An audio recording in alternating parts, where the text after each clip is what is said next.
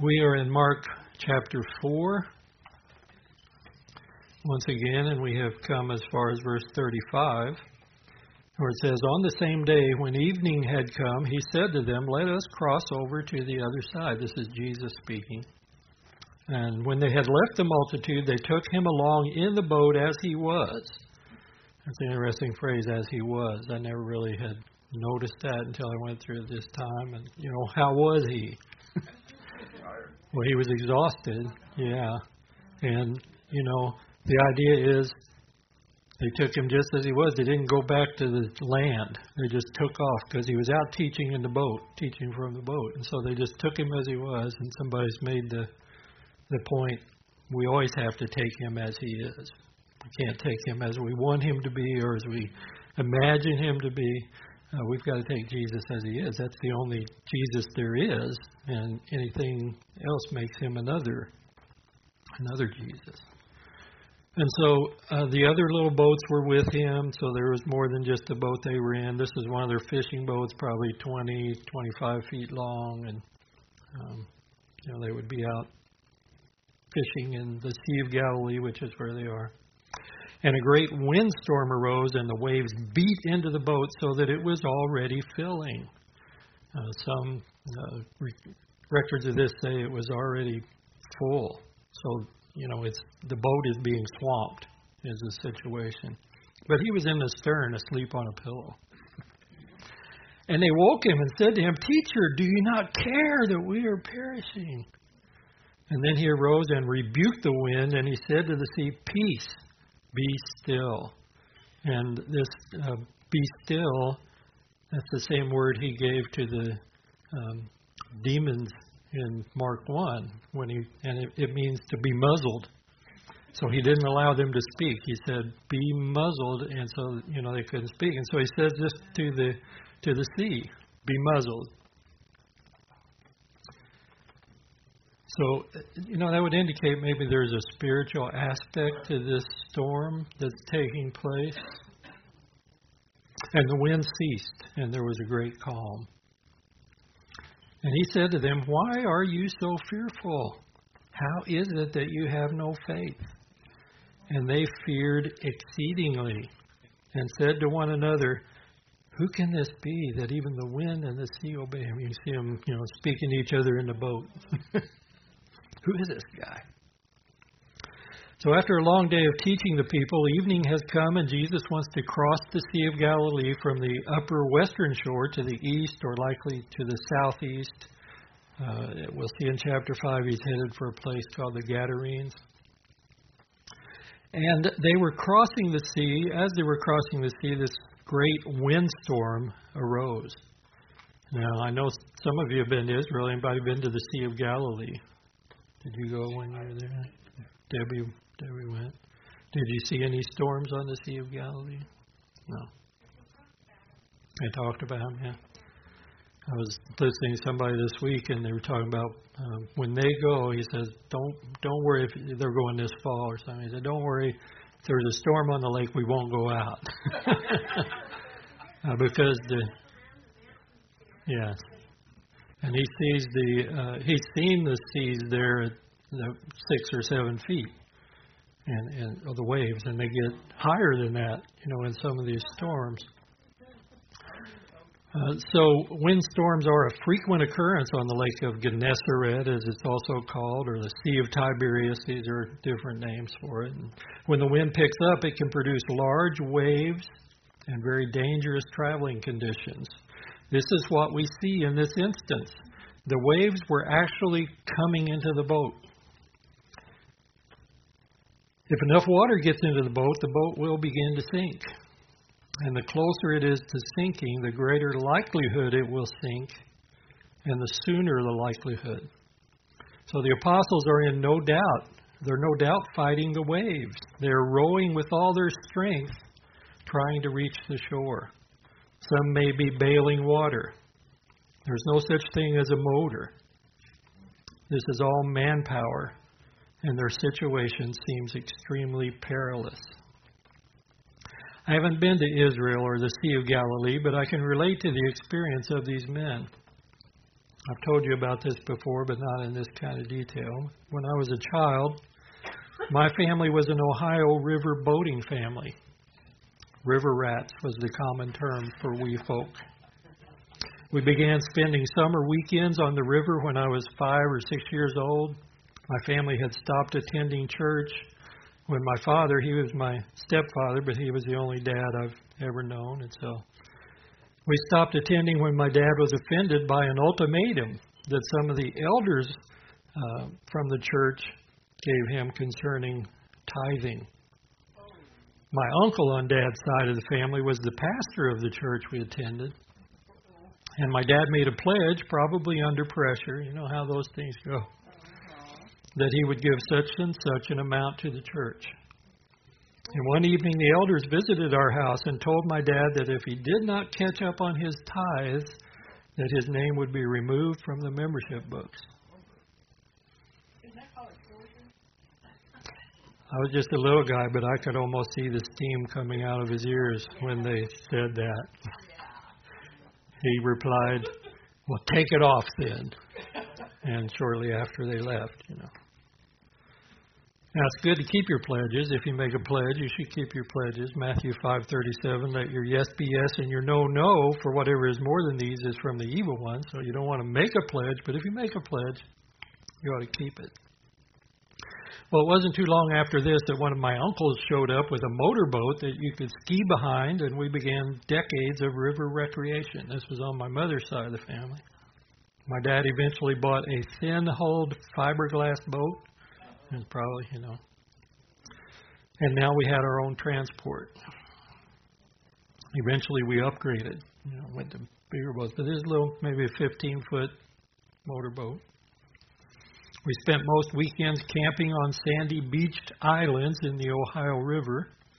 And eventually we bought a river camp. Some of you enjoyed the fish fries we would have there after my parents' conversion. And my dad would go out and he'd catch two tiny fish and then he'd stop. And no, we never experienced any multiplications of food, but definitely multiplications of mouths. But we were on an island beach one day down the river from Dress Plaza when the sky began to darken. And we were apparently unaware of any stormy weather forecast. I was under 10 years old since my brother had not yet been born. And at some point it was decided we would try to get back to the plaza where we launched the boat in those days rather than try to ride out the storm on the island. We went through a number of storms on the island at times, sometimes a windstorm. The sand would be whirling through the air. And I remember this was after my brother was born. One time we were on an island like that, and a windstorm came up, and so everybody's huddled in these makeshift tents that we would make with tarpaulins.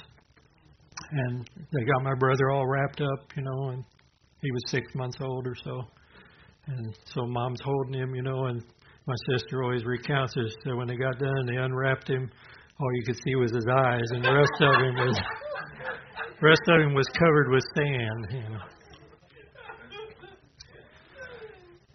So they apparently they I thought we could outrun the storm to get back to the boat ramp. And so we took off, and it got darker and darker, and the wind picked up precipitously, and it started to rain, a downpour. And the water was very rough due to the wind, but not extremely bad until we approached the horseshoe bend. And when we came around the bend toward the plaza, the waves became very large. I would say three to four feet. I was a I was a child. I could be exaggerated, but this I've never seen the Ohio River as bad as it was. And of course, we're in the middle of it, which makes it look worse. And then there are troughs between these waves. I don't know if you've ever been in a boat in a storm with the boat alternately crashing up a wave and then crashing down into a gully. I mean, the point of your boat's up here, and then the water's down here, and it's wham, you know. Waves washing over the bow of the boat because you're going down into a wave. The boat sometimes slipping sideways, and this was the real concern. You'd be on, you'd come down on a wave, and and water would actually, the side of the boat would go into the wave and water starts to come in. We thought that we would be going down. The fear was tremendous. So I can relate to what the apostles are experiencing, but Jesus was not visibly in the boat with us. God did help us. We did call out to Him, although we did not know Him. And He graciously brought us back to solid ground, and we were not struck by lightning. Well, the Sea of Galilee has a history of such violent storms because of high winds that sometimes sweep down upon the lake which is nearly 700 feet below sea level. And so you have these different temperatures from the upper part to the lower, and you get these wind storms. And uh, we see a couple of instances of this in the Galilee ministry period of Jesus.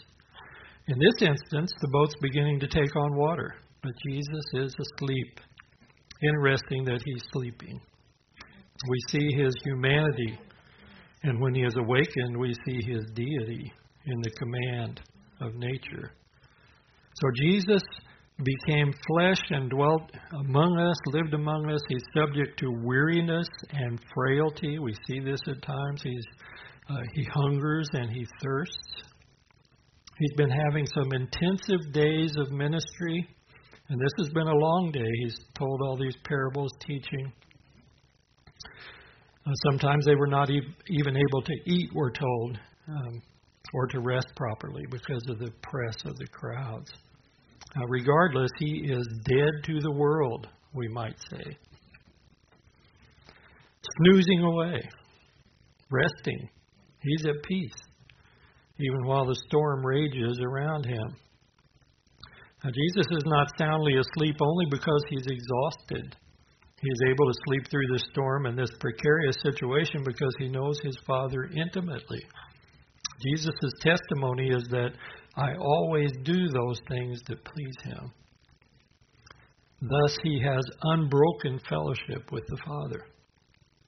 His is a perfect faith as a man and a perfect trust. The faith of a small child who trusts that his parents are going to take care of him, protect him, feed him, etc. Most of us had good parents that would watch out for us. And when we were small, we most of us, I don't think we're thinking about, wow, where's my next meal coming from? You know, we were trusting our parents. Matthew chapter 18, verses 1 through 4, the, the disciples come to Jesus and they ask him, Who then is the greatest in the kingdom of heaven?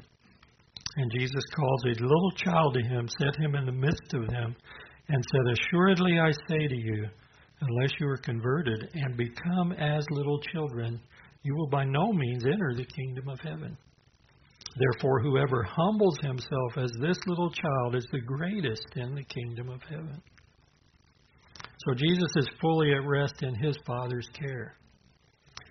Isaiah 26, 3 says, You will keep him in perfect peace, whose mind is stayed on you because he trusts in you. I think many times we suffer because our minds are stayed on the wrong things. So the apostles are in great fear, like the family in a small boat on the Ohio River. The boat's going down. Now, there are a good number of them are experienced boatmen and fishermen upon this lake. They're familiar with the storms that arise, and so they know they have good reason for concern. It's not just that they're ignorant of what the danger might be. These guys have dealt with these storms, and they're afraid they're going to die. Theirs is not a groundless fear. They're in real danger based on their experience.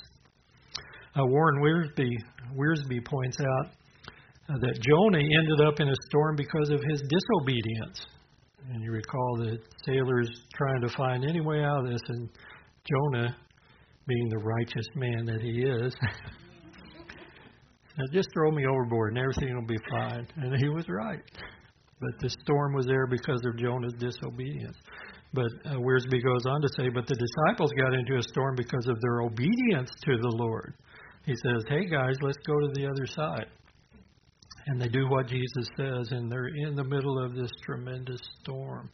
So um, these guys are in trouble because they're doing what Jesus said to do. Troubles don't always arise from disobedience, although that too may be the case. Sometimes, or someone has said, there are storms of correction and there are storms of instruction. And so we must be careful in judging one another. Oh, look at all that that's happened to them. They must be living terribly, or the Lord wouldn't let that happen. No, sometimes you're obeying the Lord and the storm comes. Well, these guys don't want to wake up Jesus. This is not something a disciple does to his master. And they know he's worn out. They no doubt wait until they believe they have no choice their hope of deliverance is rapidly fading. And they wake Jesus, and their first words to him are, Don't you care? Obviously, if he cared, he would be awake. He'd be doing his Messiah thing. He wouldn't be sleeping in the first place. They believe he can do something to help, but I'm not sure they know what. What can any man do against the elements? Is he a good oarsman? It's unlikely. What are his qualifications? Well, he's a good teacher. He could say, well, point the boat more this way. Let me help you get through these waves and those waves. I mean, he's a carpenter. He could design a better boat. It's a little late for that at this point. I mean, what can he do? Give him a bucket. He can help bail water. We know he's not strong like a fisherman, he's just this carpenter guy. G. Campbell Morgan said it was not a request to him to do anything, but a protest against his apparent indifference. Of course, it's hard to not be indifferent when you're asleep. This is panic time for the disciples, not logic time. And what he does is not what they expect. What he does is far from their thinking, far from their expectations. He speaks to the wind, the boisterous wind. He rebukes the sea, the tumultuous waters. Jesus spoke mostly to conscious entities in his ministry, men and devils, but he spoke at times to disease, sickness, debilitation, and death. He was speaking to the person who was being affected by these things, but he was addressing the underlying condition. And Jesus' words never went without effect. But here he speaks to inanimate creation. Now, sometimes the prophets would be told to do this. Ezekiel, God told him, Speak to the mountains, prophesy to the mountains, Ezekiel. Talk to those dead bones. And so Jesus speaks words to this inanimate creation. He issues commands to the wind and the sea, and they obey him. We find a significant passage in Psalm 107, starting in verse 23. He speaks of those who go down to the sea in ships, who do business on great waters. They see the works of the Lord and his wonders in the deep, for he commands and raises the stormy wind which lifts up the waves of the sea. They mount up to the heavens, they go again down again to the depths. So these guys are he's talking about these who go down to the sea in ships and they're going up, way up, and they're coming way down. he said their soul melts because of trouble. Great fear.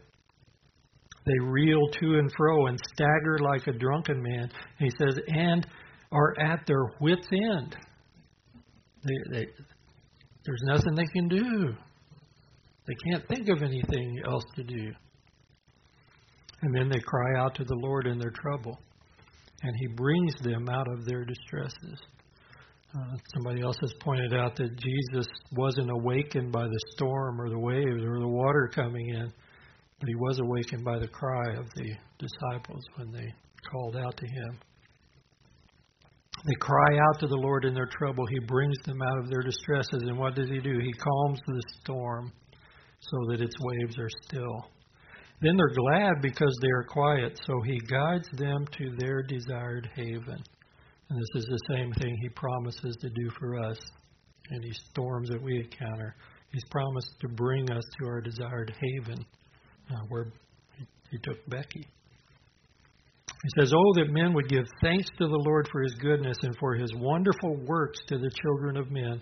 Let them exalt him also in the assembly of the people and praise him in the company of the elders. I know this is speaking of the Lord, the works of the Lord, all caps. They cry out to the Lord. Oh, the men would give thanks to the Lord. He's the one doing these things with the storm and the calming of the waves and so forth. In Psalm 65, starting in verse 5, it says, By awesome deeds in righteousness you will answer us, O God of our salvation. This is who they're addressing. Who are the confidence of all the ends of the earth and of the far off seas, who established the mountains by his strength, being clothed with power. You who still the noise of the seas, the noise of their waves, and the tumult, tumult of the peoples. Uh, the, the Jews of this day, because of these passages and more, believe that only God could calm the storm and the raging seas. Psalm 89, verses 6 through 9 says, Who in the heavens can be compared to the Lord? Again, in all caps, the name of God. Who among the sons of the mighty can be likened to the Lord? God is greatly to be feared in the assembly of the saints. You see, there's a good fear and a bad fear. And to be held in reverence by all those around him, this is a good fear, a reverence of the Lord, concern about displeasing him. O Lord God of hosts, who is mighty like you, O Lord? Your faithfulness also surrounds you. You rule the raging of the sea. When its waves rise, you still them. So Jesus, in this miracle, gives us yet another indication of who he is in reality. The Lord, Yahweh, or Jehovah, clothed in human flesh. God become man, but never ceasing to be God. And this man asked them, Why are you so fearful? He doesn't get an answer, presumably, at least not one that is recorded for us, but they must be thinking, it was the natural thing to do to be afraid, to be very afraid. What do you mean, why are you so fearful? But they are a bit in shock by this experience. Then he asks, How is it that you have no faith? Uh, well, Lord, we weren't really thinking about faith. We were thinking about perishing. The questions elicit no verbal response. But we're told that they feared exceedingly. This is a different fearfulness than they had in the storm. Jesus has done some amazing things. Up to this point, he's, he's healed people, he's cast out demons, he's done some miracles. He's, done, he's been astoundingly teaching God's truth. He has extreme claims of authority at times. For example, when he said he was the Lord of the Sabbath. That's pretty extreme unless it's true. But now he commands creation, and creation obeys immediately. He has power over nature in all its manifold manifestations. We're told in Colossians chapter 1, verse 15, He, Jesus, is the image of the invisible God, the firstborn over all creation. For by him all things were created that are in heaven and that are on earth, visible and invisible, whether thrones or dominions or principalities or powers. All things were created through him and for him. And he is before all things, and in him all things consist. So he, he's created all things, he has power over all creation, and in him all things hold together. That's what consisting is. And if he stops holding them together, then they will fly apart. Second Peter chapter three verses ten and eleven he says, The day of the Lord will come as a thief in the night in which the heavens will pass away with a great noise, the elements will melt with fervent heat, both the earth and the works that are in it will be burned up. Therefore, since all these things will be dissolved, what manner of persons ought you to be in holy conduct? And godliness. Well, who is this guy? Is the apostles' question, and the obvious answer causes them great fear. Up to now, they may have considered him a prophet or even the Messiah, a man sent from God, one who works miracles like Elijah or Elisha. But in this, he exhibits the power of God himself. He does not say, The Lord rebuke you, sea and wind, as a prophet might, but he speaks directly and with his own authority as he is submitted to the Father, and they are struck with fear being in his presence. They also ask, What manner or kind of man is this? Well, he's, he is true man. Man as man was created to be. If you want to see God's original design for man apart from sin, Jesus is the place to look. And those who uh, believe in him or redeemed by him will be conformed to his image and his likeness. That's the ultimate goal that he has for us. So, as mentioned, there's a good fear and a bad fear. Proverbs 9 and verse 10 says, The fear of the Lord is the beginning of wisdom, and the knowledge of the Holy One is understanding. This is a reverential fear to hold someone in awe. It's a supreme respect, and this is good. In Psalms 130, verses 3 and 4, he says, If you, Lord, should mark iniquities, O Lord, who could stand? But there's forgiveness with you that you may be feared, held in reverence again. Now, if there wasn't any forgiveness available from, available from God, there wouldn't be any point in fearing Him. But because there is forgiveness available, that good fear has a purpose. Well, these words, the fear words, have shades of meaning, so the proper interpretation must be determined by the context. The fear of the Lord is good, but God does not want those who believe in Him to be afraid of Him in the sense of condemnation or a cowering fear. 1 John chapter 4 and verse 15, John writes and says, Whoever confesses that Jesus is the Son of God, God abides in him and he in God. And we have known and believed the love that God has for us. God is love, and he who abides in love abides in God, and God in him. Love has been perfected among us in this, that we may have boldness in the day of judgment, because as he is, so are we in this world. There is no fear in love, but perfect love casts out fear, because fear involves torment. Good fear, bad fear. But he who fears has not been made perfect in love. That's a, a fear of being condemned by the Lord. We know Romans 8:1 says there's no therefore no condemnation to those who are in Christ Jesus. And then verse 19, we love we love him because he first loved us. So Jesus says Matthew 10:28, do not fear those who kill the body but cannot kill the soul but rather fear him who is able to destroy both soul and body in hell. He also says to his followers, Luke 12:32, "Do not fear, little flock, for it is your Father's good pleasure to give you the kingdom." John 14:1, he tells them, "Let not your heart be troubled. You believe in God, believe also in me." Well, we're told that the apostles fear exceedingly after the sea becomes calm. Exceedingly. That's a lot. They're really afraid. Someone has pointed out that they were more afraid of the calm than they were of the storm. This is exceeding fear now. They were just fearful before. he is found in form as a man. How much greater their fear would be if he revealed himself as he did later to John on the Isle of Patmos. John fell at his feet as dead. This is an involuntary reaction of a sinful being in the revealed presence of the Holy God.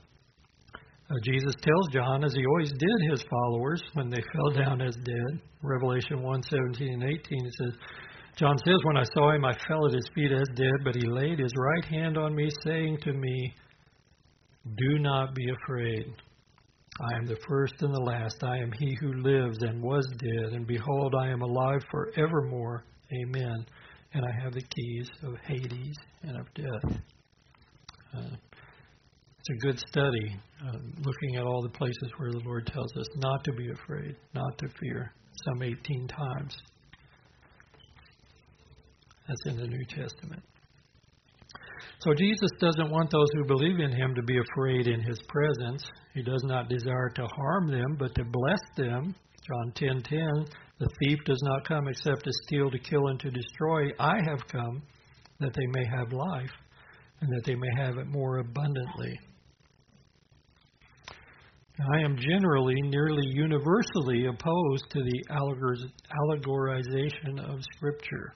It has led to many gross misinterpretations and misapplications of Scripture, making it say something that it was never intended to say.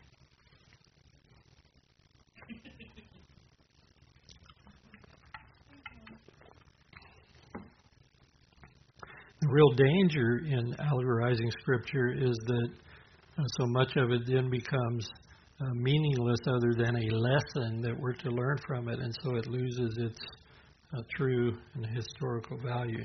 This passage in Mark is a real historical narrative. It's not merely a story given to teach us nice spiritual lessons. The storm was real. Jesus' words were really spoken, and the natural elements of the world responded. They had no choice but to respond. Their Creator and Master commanded them. But this passage does lend itself quite naturally and I think legitimately to allegorization. We all experience storms in life. If you've never experienced a storm, then you are extremely young, or extremely blessed, or extremely oblivious. One has said a believer is always either entering a storm, going through a storm, or coming out of a storm. We live in a stormy environment spiritually. We live, all people live in the monsoon or the hurricane season of creation. That's the nature of a fallen world. So we're going to encounter storms. The storms of life take many forms. They may blow fiercely in financial concerns, or the waves may rage health wise. There may be imminent physical dangers from beasts or man. There may be wars and rumors of wars. Storms may arise from a, a government that is hostile to Christian truth and morals. Uh, much of our current government is. And of course, I was thinking about this, I can't think of a government that's not hostile at this point in time to uh, Christian truth, Christian morals. We may fear the storm of fa- failure or rejection. Our storm may be entirely in our own imagination, wondering about what might happen. We're able to whip up a great storm from very little or even no wind. We're subject to fearfulness as human beings in a fallen and corrupt creation.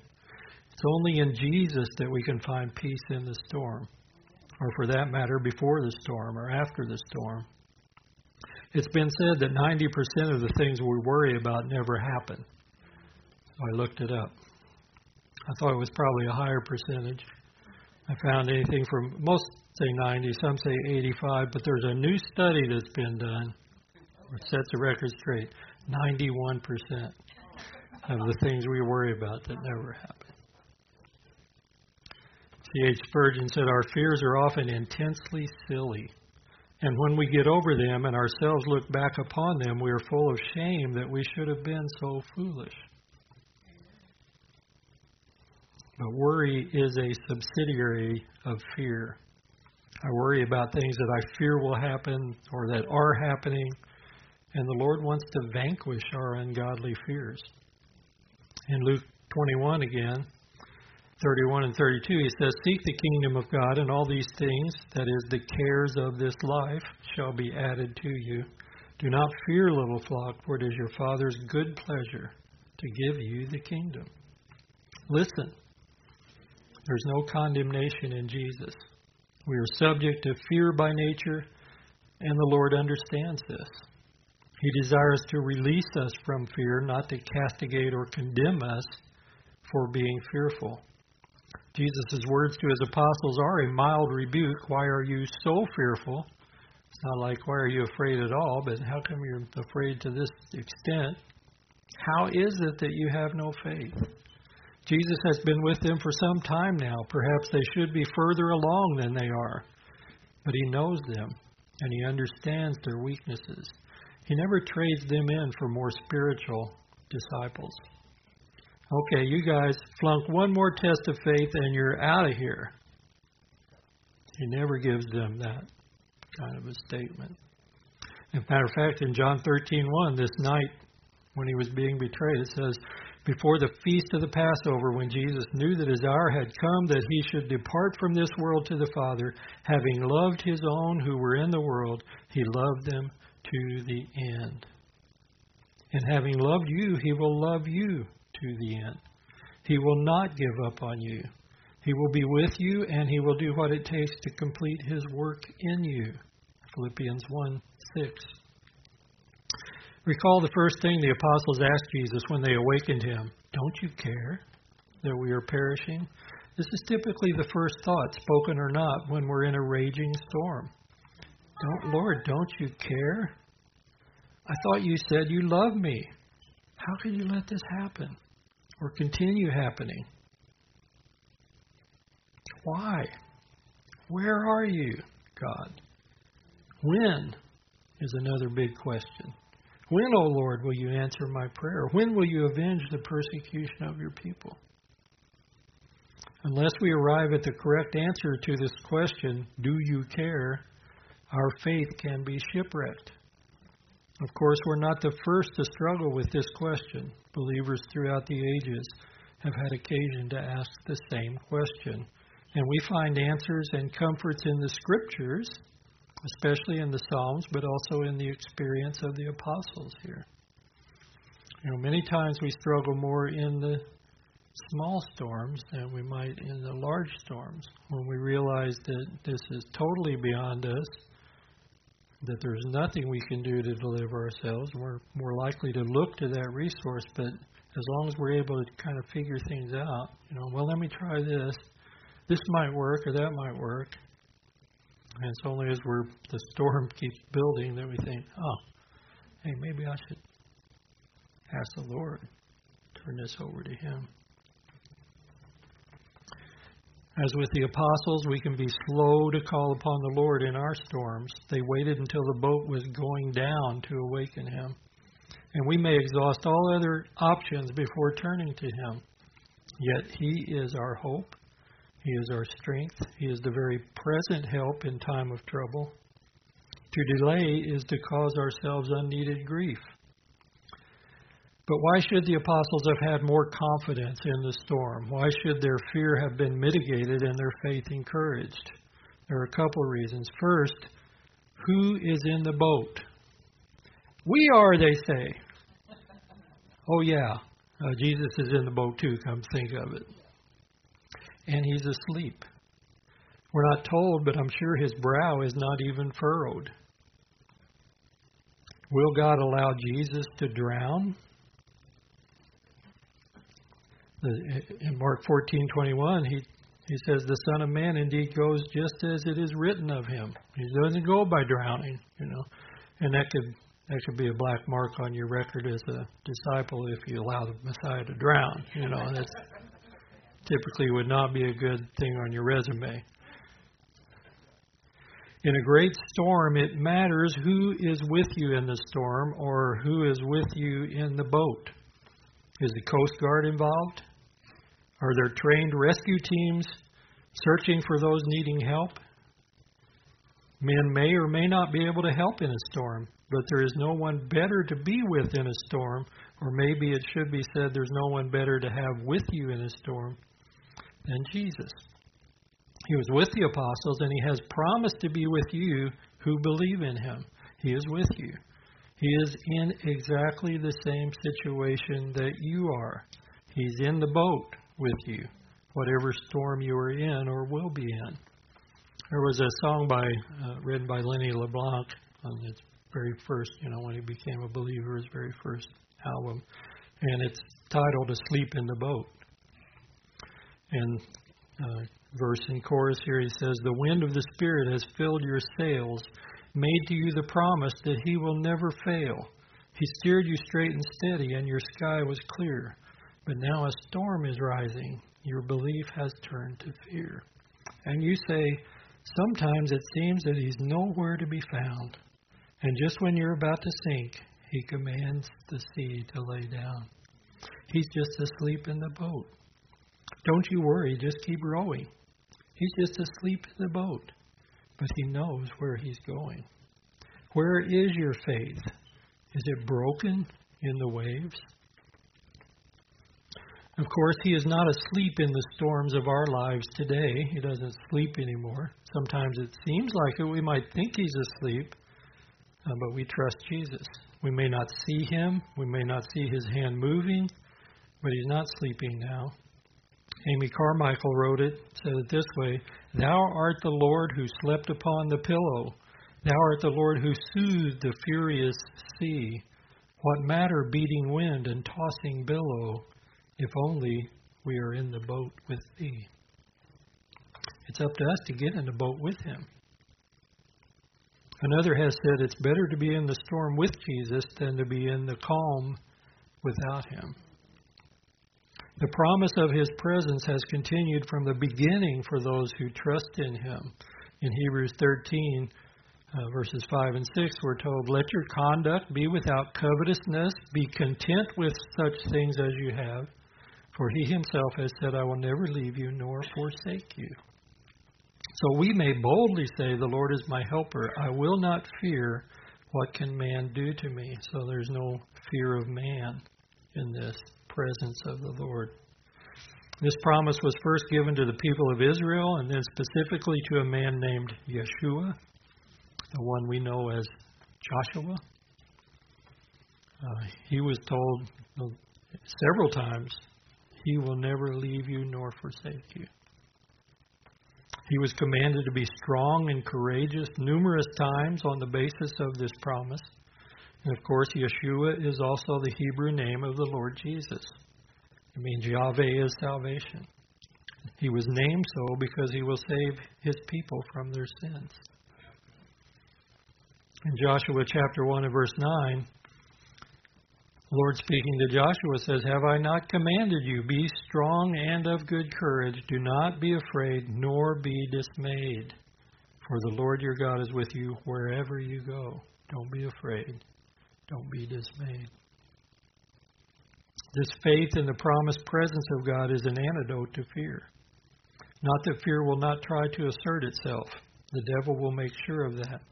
He desires to strike fear in the hearts of God's people. But we can have confidence that the Lord is with us in all circumstances. He has promised it to be so. He says, Fear not. Our fear can be mitigated at the least by the promise of His presence, even if we do not sense it.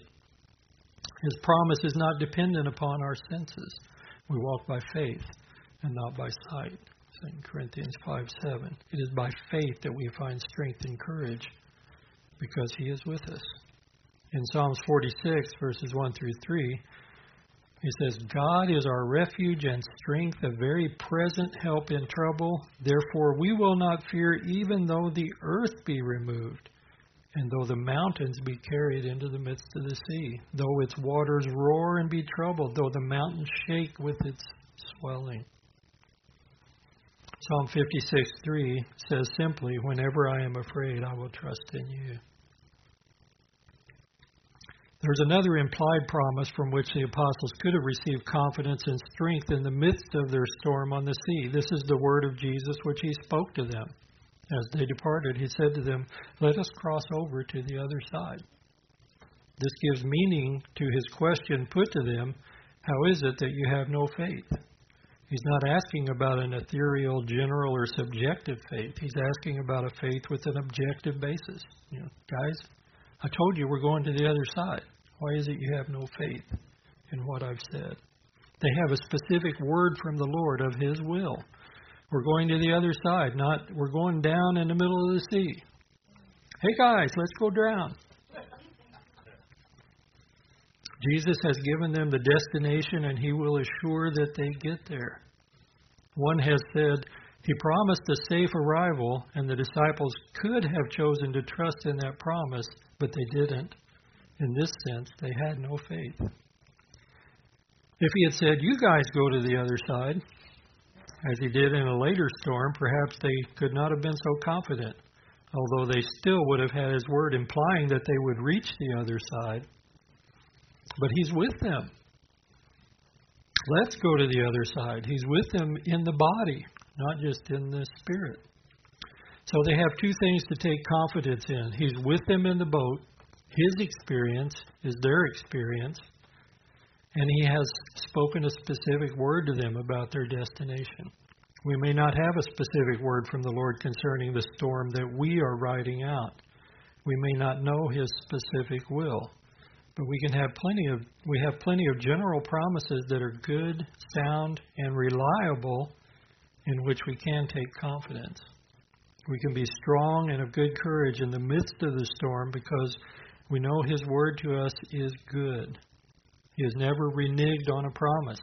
Indeed, He cannot do so. It's against His nature. Thank God that He is unable to lie. And when He speaks, and we have His words in Scripture, we can fully trust what He says. Titus 1 2. Well, Jesus told another story about a storm in Matthew chapter 7. In verse 24, he says, Therefore, whoever hears these sayings of mine and does them, I will liken him to a wise man who built his house on the rock. And the rain descended, the floods came, and the winds blew and beat on that house, and it did not fall, for it was founded on the rock. But everyone who hears these sayings of mine and does not do them will be like a foolish man who built his house on the sand. And the rain descended, the floods came, and the winds blew and beat on that house, and it fell, and great was its fall. So we don't want to trust in the words of man more than the words of God. Let's build our houses on Jesus' words, not on anyone else's words. There's no foundation in man's words. But Jesus' words are the rock. They will never fail, they will never pass away. They're the only foundation for faith.